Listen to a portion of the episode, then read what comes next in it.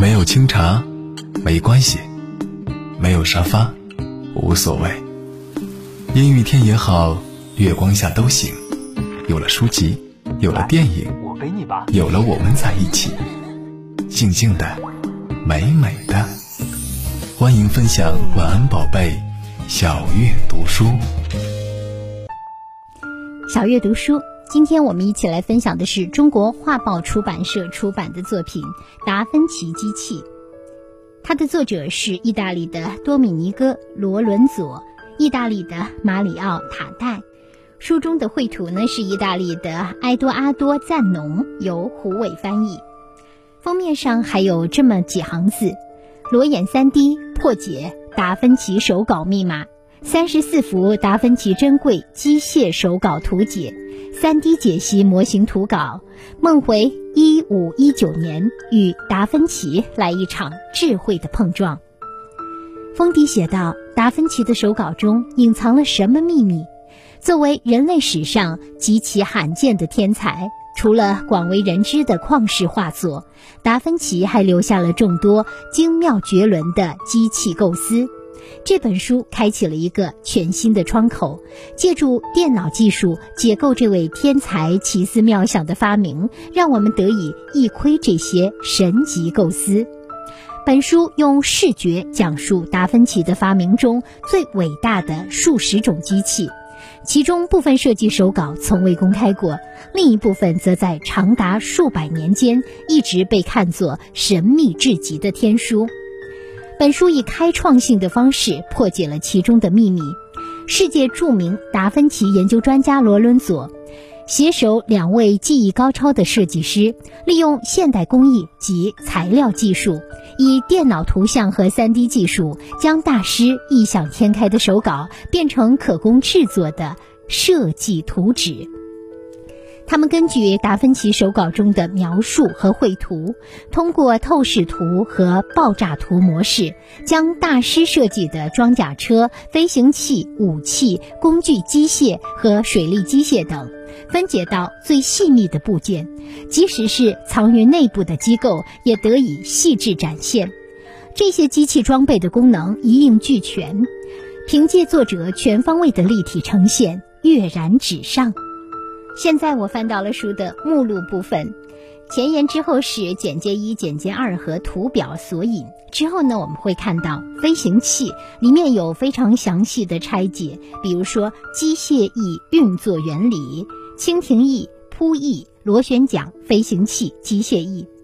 第二章是战争机械，呈现了弓弩炮、多筒机枪、城墙防御、卷帘战车、可拆卸加农炮。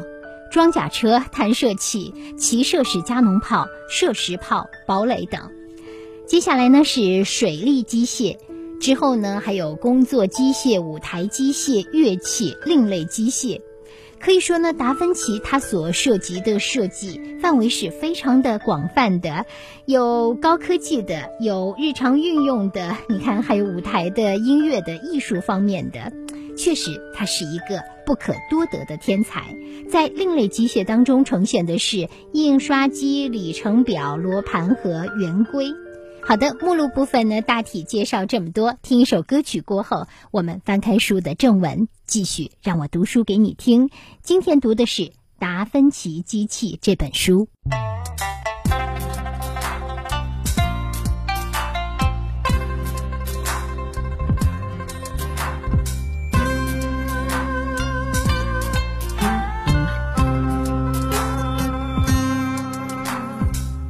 压落变的心，干女姐姐配酸甜，女薄的力气，我独啊为女变，为华丽个无边，男女心没变，偏。偏不啊加天边，我有担心啊一点点。不愿当奥运哦，做女我不能变，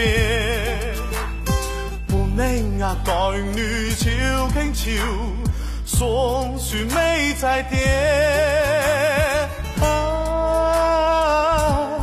美在点。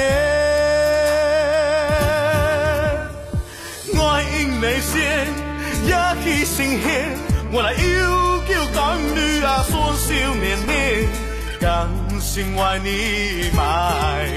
哪来女呀落秋梅？绿荫内仙，我也莫羡。哪来天天老女甲我心边？草木青松泪，该哭呀哩。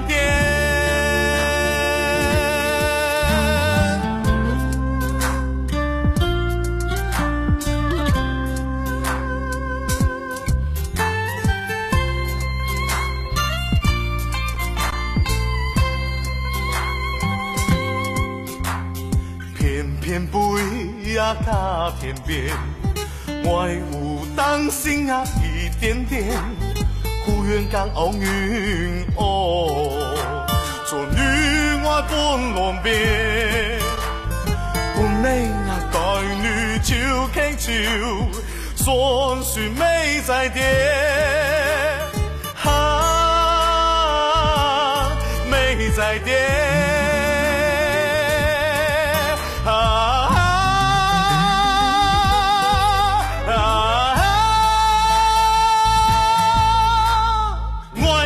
线，一许信仙，我来要求伴女啊，双手黏黏，甘心为你买，哪来女呀罗酒美，女音内仙，我也无限，哪来天天闹女甲我一身边，草木青松美。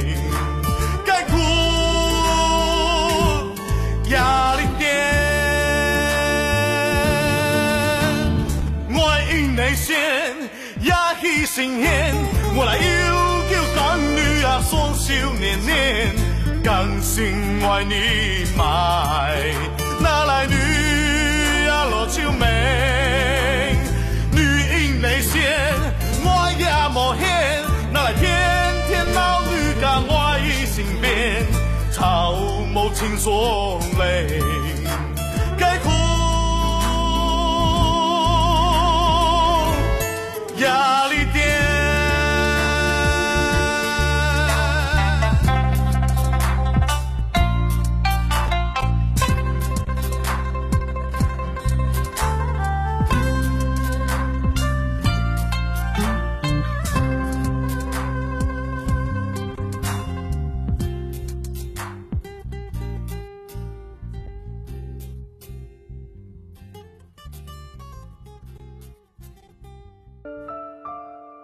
谢你来听小月读书。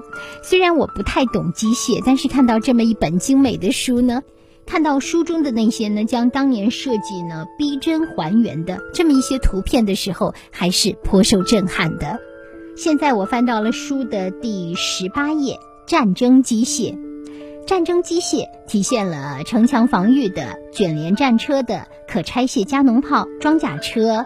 弹射器，还有骑射式加农炮、射石炮堡垒。那么，在每一张图的下方都有一段简要的说明。达芬奇不仅擅长设计攻击性武器，同时也擅长设计复杂精致的防御系统。在这套城墙防御系统当中，当城墙遭到袭击，躲在城垛后面的士兵只需要做一个动作，就能利用。杠杆装置来抵抗敌军，破解敌阵，哇，看起来真的很厉害。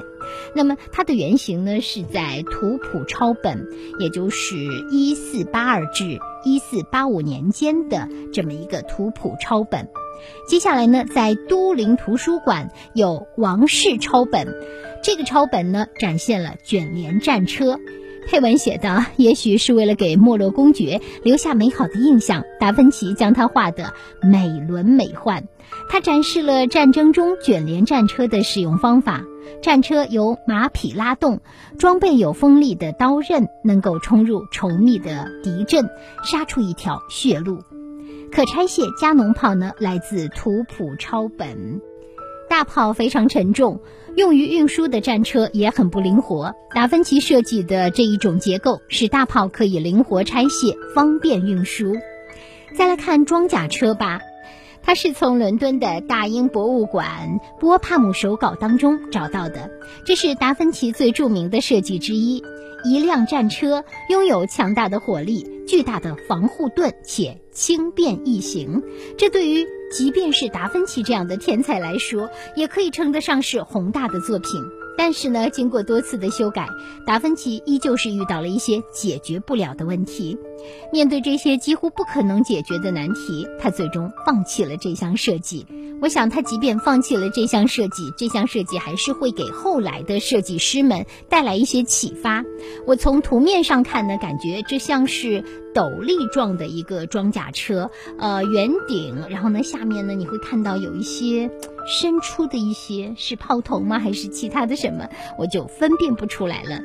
不过呢，看到这样的造型，我就在想，达芬奇对于我们中国文化应该是不陌生的。再往下看这个弹射器，达芬奇有很多投石车设计稿，其中这一台呢。用了一对弹簧片，利用它们能产生出巨大的能量，把石块或者是燃烧物掷出很远的距离。至于装填工作呢，则是通过操作侧面的手柄来完成的。这一图片呢，是从图谱抄本当中所获得的。再来看下面的这个骑射式加农炮，书中写到呢，这幅图是图谱抄本的第一页。绘画本身非常完美，十分迷人。它展现出十六门放射状排列的大炮，其中最有趣的部分是炮台的中部那儿画了一对机械踏板和齿轮，这使得人们呢只能大致了解机械的作用，而且呢每个人都可能对这幅图存在不同的见解。我想这样的谜呢，很多人是很乐于去解答它的。再然后，我们看到的射石炮，它也来自图谱抄本。这幅图呢，也同样非常精美，清晰地展现出两门射石炮在发射时的状态。除了当时已经广泛运用的射石炮之外，达芬奇还设计了大型的炮弹。一旦射出，这些炮弹便会爆炸，并散成无数碎片，能够打击更加广泛的区域。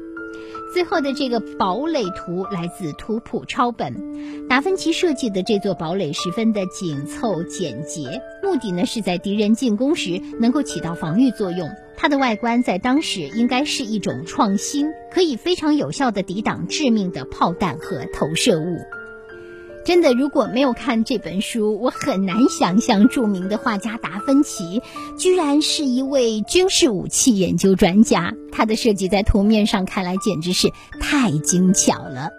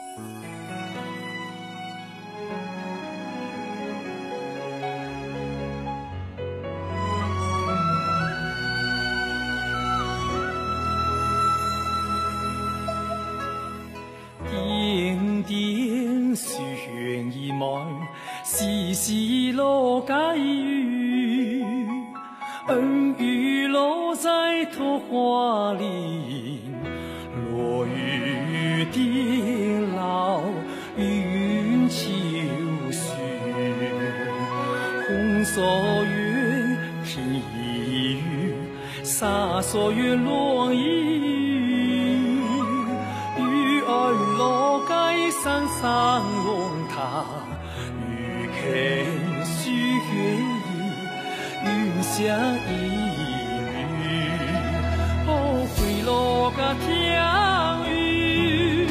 哦回落个天雨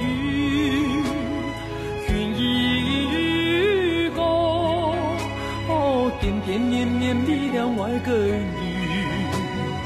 回落个天甲听雨，云土。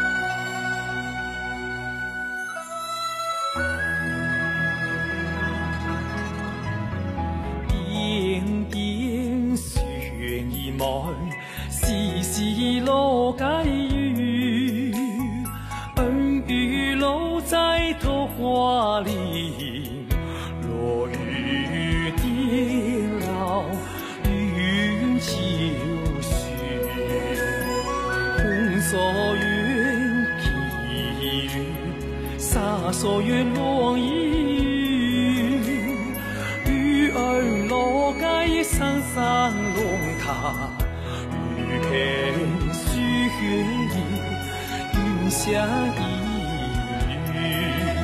哦，回落个天雨，哦，回落个天雨，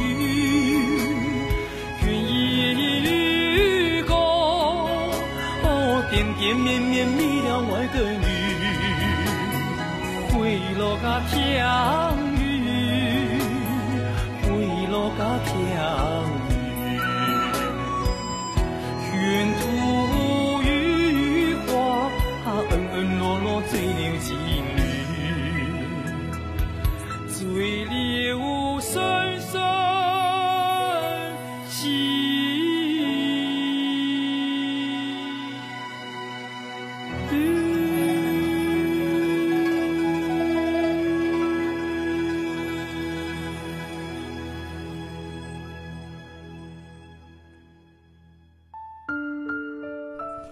欢迎你和我一起来读书。今天读的是《达芬奇机器》这本书，由中国画报出版社出版。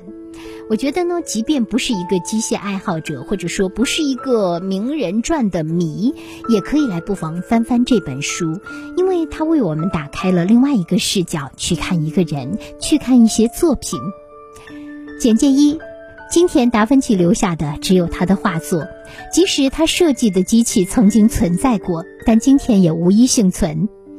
从设计到施工的过程中，达芬奇肯定使用过三维模型，而这些模型同样没有遗留下来。他的部分绘画作品也遭遇了类似的命运，如油画《安吉里之战》，留存后世的只有无数草图，最终的作品却消失在历史之中。然而，假如时光保留下来的只有那些机器，我们的损失将更加巨大。它的许多设计仍然处于构思阶段，绘画则是他们最理想和完整的载体。对于过去的许多发明家来说，能了解机械图的本质含义、机械的运作目的和方式、零件之间的关系就已经足够了。达芬奇画草图有两个目的。其中，设计机器并不是最重要的，对他来说，更重要的是掌握绘图背后的意义、机械设计理论以及如何运用图像把这些理论表达出来。达芬奇设计的许多机器，包括最壮观的那些，都只不过是他图像研究的试验品，都是他运用图像来表达理论的尝试。例如，巴黎手稿壁上绘制的所谓飞船，是达芬奇人体潜能系列研究的巅峰之作。与其说它是一个飞行器的设计稿，不如说它是一种构思，如何使人调动全身所有部位的能量。从这个角度来说，人们就不难解释为什么达芬奇的许多设计看起来都像是痴人说梦，很难被付诸实践。事实上，这些机器的实际大小、形状和规格都可能和设计稿上的不一样。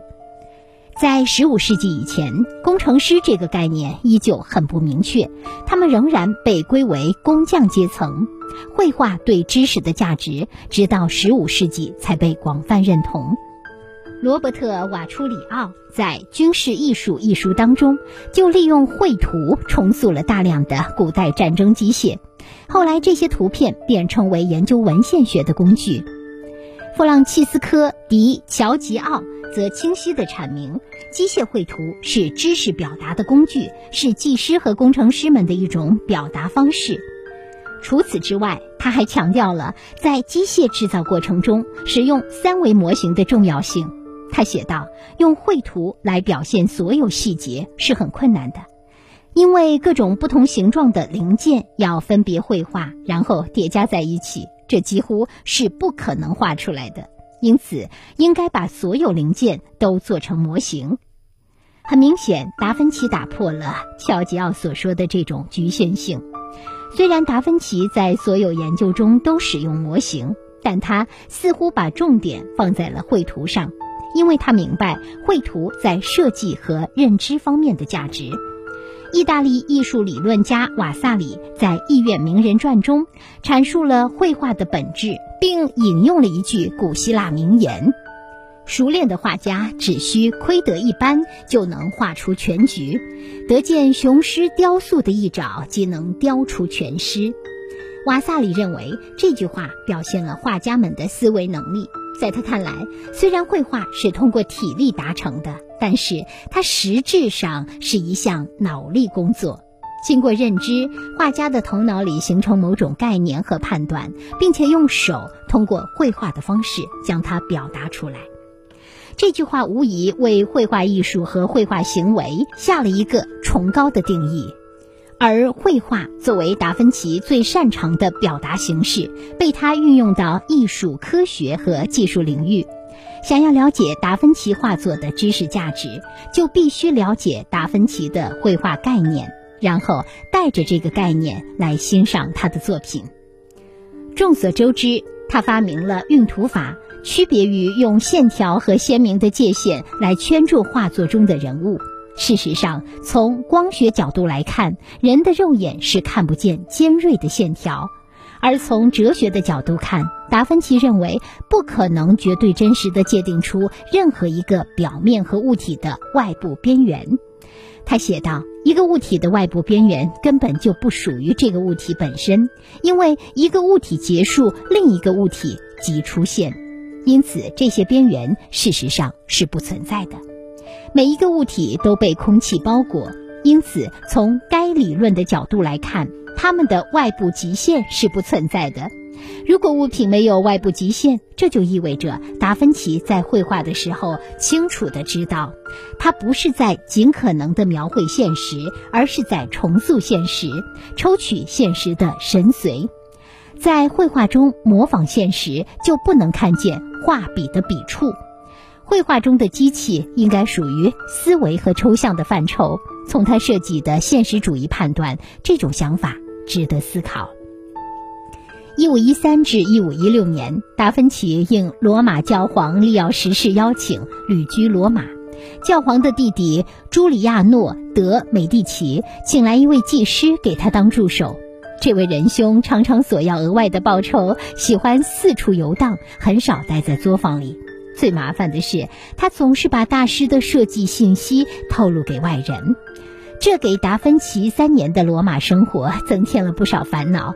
为了解决这个问题，达芬奇给朱里亚诺写了一张相当狡黠的便条。此人要求把原来的木质模型做成铁的，以便带回德国。我拒绝了。我告诉他，如果他想做，我就给他画出机器的宽度、长度、大小和形状。因此，我们的关系变坏了。图谱抄本这段话非常重要。如果解读得当，就能够使我们获得一些有趣的信息。助手要求达芬奇提供一些机器的木质模型，以便用铁来制作一套。达芬奇拒绝提供模型，而是提供了绘有机器长度、宽度、大小和形状的手稿。手稿很可能是透视图或者是多视角视图，以便提供机器制作的信息。但是由于达芬奇信不过他，提供手稿的做法则别有深意。助手之所以索要三维模型，是因为他懂得如何依照模型来仿造，而解读比例图就没有那么容易了。他可能需要大师帮助。假如他拿到的只是图纸，达芬奇就能够避免泄露太多的设计秘密。由此看来，大师之所以偏爱绘图，也许还有另外一层原因。它比三维模型复杂许多，解读它需要特殊的理论知识，例如构件之间的大小比例。图纸的使用把现代工程师和传统工匠区分开来。通过绘图，工程师认为除了有灵巧的双手，还得有一个聪明的大脑。读了这一段，你是不是更增添了对达芬奇的了解，也觉得他的可爱之处也增加了呢？好了，这就是今天的小月读书，和你一起来读的是《达芬奇机器》这本书。透过这些图，我们还了解了许许多多背后的故事。希望你阅读快乐。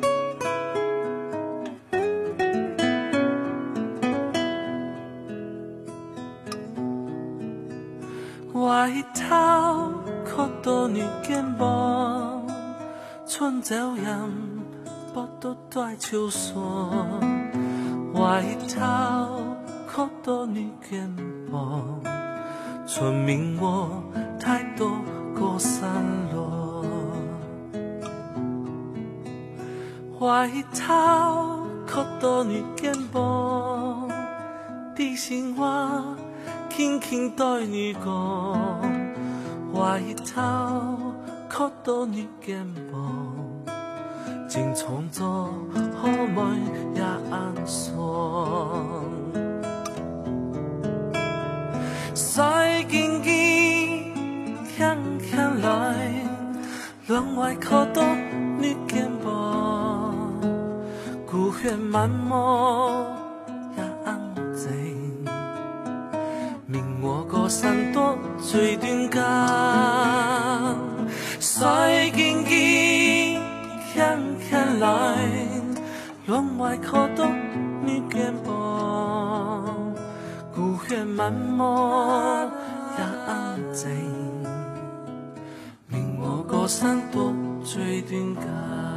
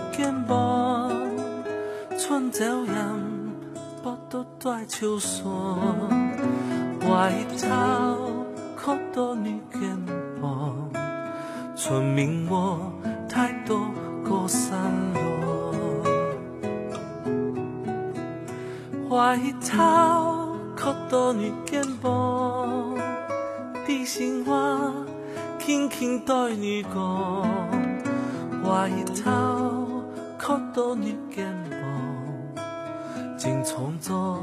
好梦也安爽，赛经机轻轻来，窗外靠到孤悬满目也安静，明我高山多最短间，赛经机轻轻来。窗外看到你肩膀，孤悬满目也安静，令我高山多